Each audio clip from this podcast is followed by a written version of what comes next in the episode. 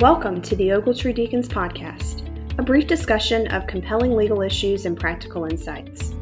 Please note that the information in this podcast is for informational purposes only and is not intended to be, nor should it be construed as legal advice.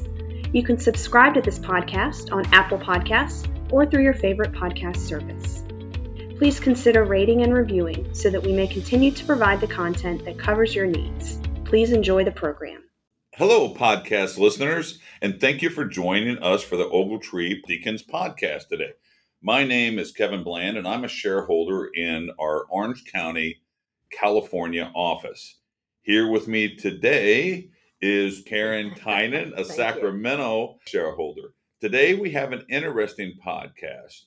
It's about abatement, which I don't think gets spoken of uh, enough in workplace safety. We'll be talking about the real workplace safety issues that you have to deal with with abatement, how the division interacts with abatement, and how they can try to use it as a sword against you. Karen, yeah. let's talk a little bit about abatement here. So, what first? Let's talk about the. You know, there's a couple uh, types of citations, and they may have some different nuances about abatement. Why don't you tell us a little bit about that?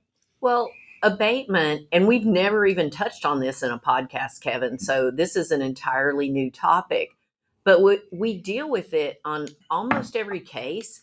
So I think it's important for safety professionals, GCs, operational types to really understand abatement because it can be an issue in citation. So abatement is addressing the hazard, resolving the allegations of the citation in a way that DOSH, the division, agrees or accepts that you have abated a hazard. You had resolved the hazard, you've addressed the hazard. And so, abatement, when you see it on the citations, mm-hmm. right? Sometimes the citation allegations will indicate abated during inspection. Yeah, it's right right there at the bottom next to they, they have penalty and right. It's by and, the dollar amount, right, right? right?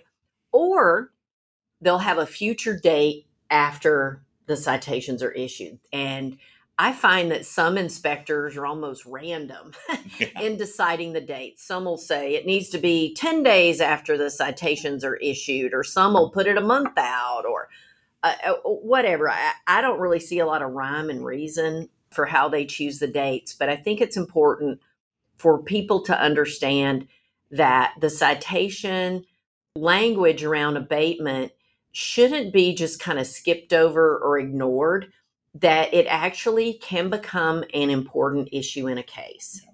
Yeah, good good point, Karen. I mean, a couple things that that happen uh, with abatement, uh, and where and we you know we talked of, we started to talk a little bit about general and serious. Yes. There's something that's important for folks to know.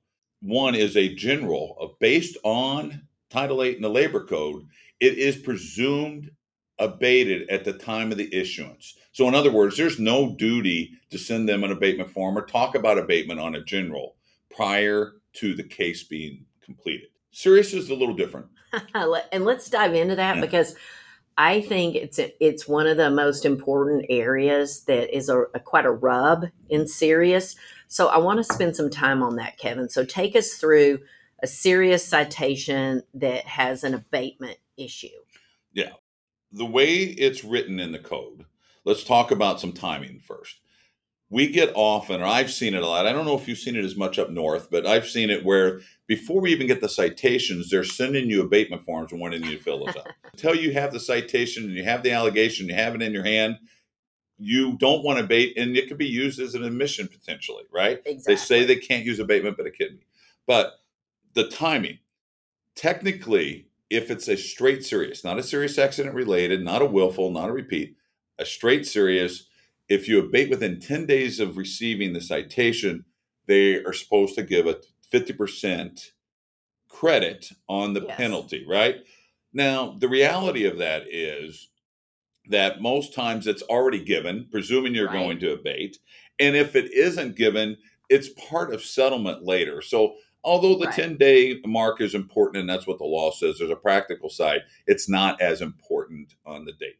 Now, when I talk about importance, if it is a legitimate issue from a safety standpoint, you've probably fixed it right after the inspector left. But Right. we're not talking about in the context of fixing what was wrong because we're presuming, and our clients have already done it. I presume uh, safety professionals listen to this; they've already fixed what it is. We're talking about not uh, the abatement being used as a trap for admissions and and and that sort of thing. So, if you have a serious and you don't abate, you don't send the form. I'm not even going to say don't abate. You don't send the form in, Right. then you end up in the expedited process. The 161, as we call it. Yes, the 161.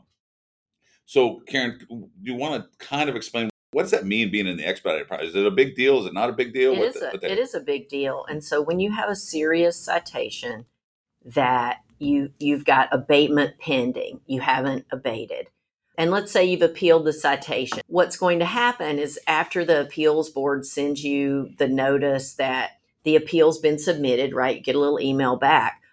Pretty soon, week or so, 2 weeks later, you're going to get this a little bit of an alarming email from the appeals board and it's going to say we have no information that this is abated. You will be on the expedited track within so many days, a short number of days.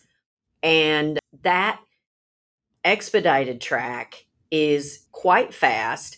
It means you are going to have a hearing, at least the start of a hearing in six months. And you might think, oh, well, six months. Yeah, I've got my witnesses, I've got my documents. That is fast. And we don't like being on the expedited track because we're so pinched to get, uh, maybe we need to depose the inspector. Maybe we need some better photographs. Maybe we need to get some declarations from someone. Also, um, you know, when you have your serious out there and it is not final, you haven't had a, a hearing on it, you haven't settled it, for like the pre-qualifications that I know you work with with a lot of those crane contractors and construction people, we don't want these serious citations final. The expedited track also the the judges control the timeline and the discovery and the the work that you have to do it happens very fast. Yeah. You agree, Kev? Yeah, I agree, and I'm going to add to it too because I think it's we've got an operation where if we need to go to trial in Yes. 140 days, we can do it. We can do it tomorrow if we have to. We've got the resources. Yes. The state doesn't necessarily, so they we also can use it as a tool against them, right, Karen? Uh, to where uh, either force their hand Right. right as karen said we would rather have the time and, Mhm. do that but so there's a there's a, a, a double-edged push and pull with this the people that hate it the most are the judges because it jams their calendar up and they know they're not going to get get the trial finished in uh, the 160 days Absolutely. And the one thing I've seen, I want to talk about that expedited track. So I've had a case where we're on the expedited track and we're fighting about abatement, right? The employer says, hey, that machine is guarded by location. And I'm not going to add another set of guards to it or some, right? Some casing. And you're going back and forth, and the district manager and the inspector say, no, it's not guarded by location, and you must do this. Well, pretty soon you get about three weeks from trial, and suddenly the district manager's like, okay, it's guarded by location. and I don't want to want to indicate that we're playing chicken because it sounds a little bit like that. If you can abate it, get it resolved, get off the expedited track, I think it's important. And a lot of times employers are kind of shocked by the expedited track, by that kind of notice, and we'll get this panicked call or email that says, "My gosh, I didn't know there was this special track." Right, right. Let's say we have a a serious that hasn't there the form, and uh, remember, I keep saying the form hasn't been sent to prove Right. abatement. Doesn't mean that there's this unfixed issue out there. Like Yes. Karen's example, guarded by guarded by location. Yes. They just disagree with the application of the thing. So keep in mind that the only time that you have an absolute duty to abate is when you have a final order from a judge that says you lost the case and Yes. you got to fix what they said you needed to fix, right? And uh, or if you just pay them and don't appeal, then you just accepted what they say you got to do. So it's important to recognize that the duty to abate doesn't arise until a final order. Now, We want to abate. We want to do that. So let's talk a little bit about things that can then happen, like filling out the abatement forms. Karen, what's what's some of the, the things that happen filling out the abatement forms, and how does that just kind of technically how does that work with the forms? Right. So you have the form for a general citation and form for a serious. They're two different forms. So the most basic mistake is that the employer does the wrong form, right? Yeah. They do the general form for the serious or the serious for the general. And and that can happen if you don't do this all the mm-hmm. time, right? Right. Another mistake that I'll see is that the employer will offer this big explanation. But in fact, let's say with a construction company, well, you're no longer at that site, you're no longer doing that task. So it's been abated the condition, the hazard, by the fact that you're no longer doing that work. But the employer will write this glorious Shakespearean paragraph about everything they've done, but they really need to, right? Mm-hmm. It, they've abated it because the work closed out on that Oakland apartment building or the factory they were working on out in Riverside. What do you think about that kind of mistake? And have you seen that? Yes, I have. And and the issue with that mistake is that less is more, right? You need to because that document becomes, and we'll get to this in a little bit about penalties for failure to abate or things you say you do and you didn't do again. So keep that in mind. If someone wasn't tied off and you got a citation for failure for an employee to tie off, the abatement is they tied off. yes, The next day they tied off, right? right. and maybe you had a training thing, employee retrain, whatever it, is, but keep it uh, succinct and in compliance. And and although abatement can't be used as admissions, it Boy. has gotten in. I've Yes. had it happen, and I've had them try to do it and not successfully, and I've had them try it to, to do it, and the judge that we happen to have for that case said, "Yeah, we'll, we'll let it in." And so, keeping that Yes. in the back of your mind, regardless of what they say the example you were talking about too when the project's over sometimes that is what the abatement is because Yes.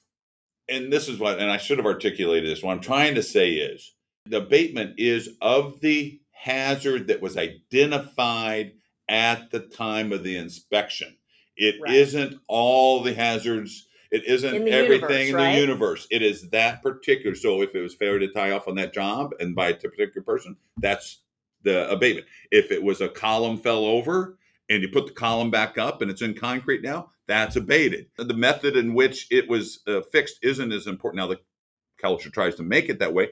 Why? I think, this is my cynical view, is it gives them a roadmap. When you say how you did it after the accident happened, it gives them their roadmap to try, to try to claim that's how you should have done it to begin with, whether right or wrong.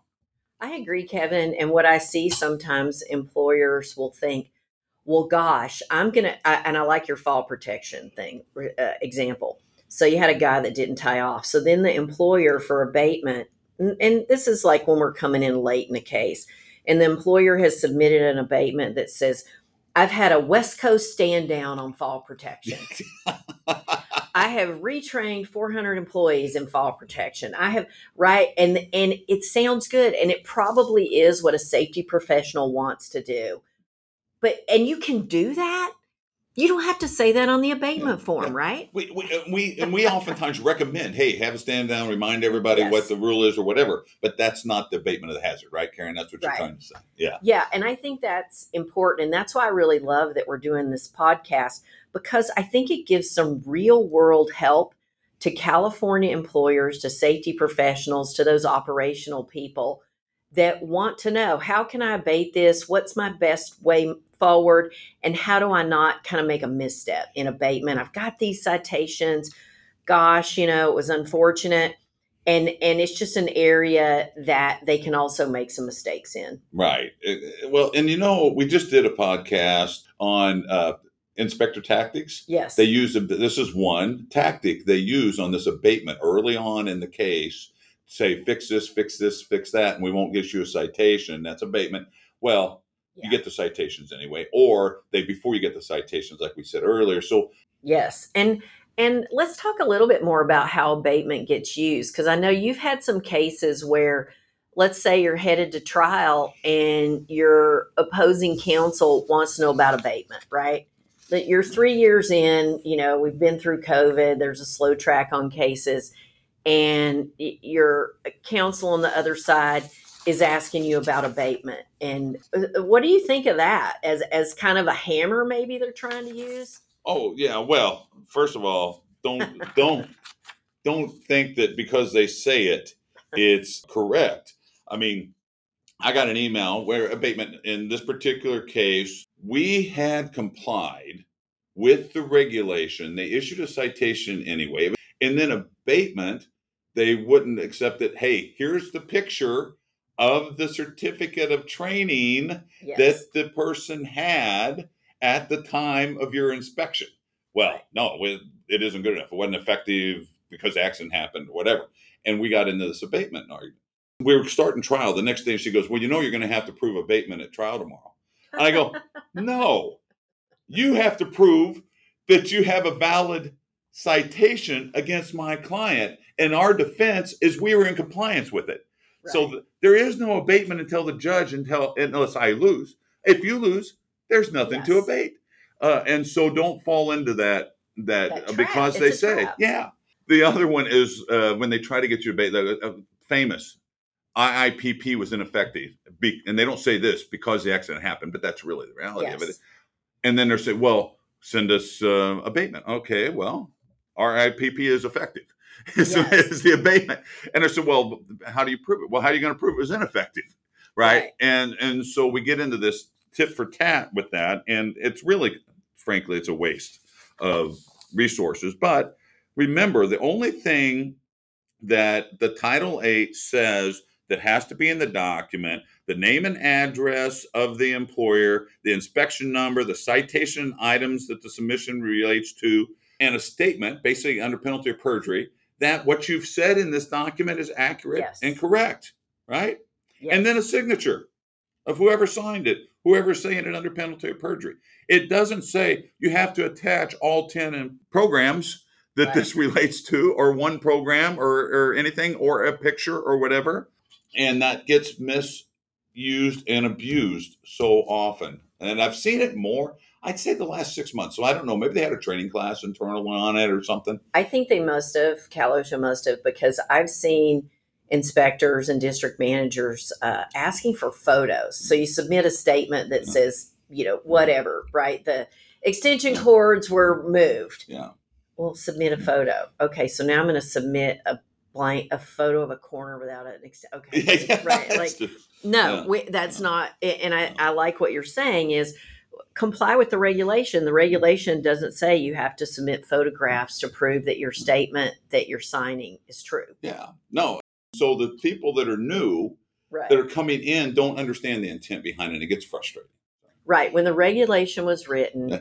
the regulation wasn't written that you have to provide photographs and supporting documents. You have to submit a statement Yeah. of what you've done.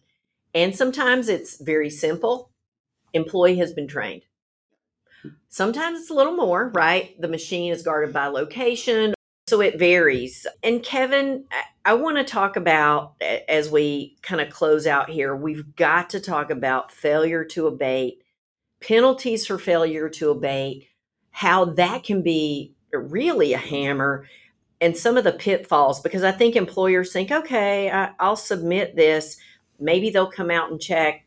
Maybe the inspector won't. What about failure to abate? So, first, let me define failure to abate. Failure uh, to abate means you have failed to correct something once the judge has said you need to do it, right? Uh, or it could be if it's the appeal's over and it wasn't part of the order because you maybe you didn't appeal it and you signed the document saying that it was uh, abated and it's a fifteen thousand dollar a day a day Yes. a day yeah. penalty for failure to abate. And they aren't going to come out two days after you have submitted the document. They're going to come out 30 days, 60 days, Yes. six months later. I've had uh, a couple failure to uh, abate uh, cases that we had to uh, appeal. And those penalties were one was a million dollars, another one was 400 and something thousand. And these were on a couple generals. Yeah. And stuff, you know, in some cases, they didn't. I, I'll just throw this out. don't have an IIPP and you send them in a thing and said you have an IP and they come back and you still don't have an IIPP. You know, I mean, Right. that's uh, that's just a, it's not a real example, but it's a potential example, right? I like sharing this because I think failure to obey is a pretty big hammer. And it means that when you submit your abatement documents or, or you make this statement that you're going to implement a heat illness plan or you're going to guard that machine or you're going to provide training, you better do it. You don't want to set yourself up for that kind of inspection on a failure to abate because also okay i would say that a lot of inspectors and district managers they have a, a personal kind of passion around a failure to abate case. They're mm-hmm. offended they feel like you're trying to get over on them and so they're going to be very aggressive Yeah. The labor code and the Title 8 regulations allows that aggression through Yes. substantial penalties. And the inspection, you know, people ask, are they going to come and re-inspect me? Well, it's a percentage. They, Right. I think it's like 10% of do re-inspections. But if you haven't done it and you fall in that 10%, that's a big risk. The other thing that happens sometimes is that maybe you don't fall in this random. The chance of getting a random is pretty slim. But if something isn't done, you have complaint, right? Right. Employee calls anonymously, says, hey, they didn't fix those things because you post your citations, right, on the board. And they, you know, so, so it's not something to mess with. That's for sure. i think that's a good closing message is is to be really aware and knowledgeable about abatement and what your duties are what the process is and what the pitfalls are couldn't be said any better than that. So, with that magnificent closing, thanks for listening to Karen and I uh, this afternoon. Look for our blog posts and articles and webinars on ogletree.com. Have a great, safe day. bye guys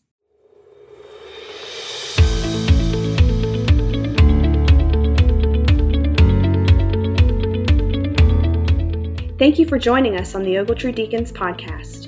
You can subscribe to our podcast on Apple Podcasts or through your favorite podcast service. Please consider rating and reviewing so that we may continue to provide the content that covers your needs.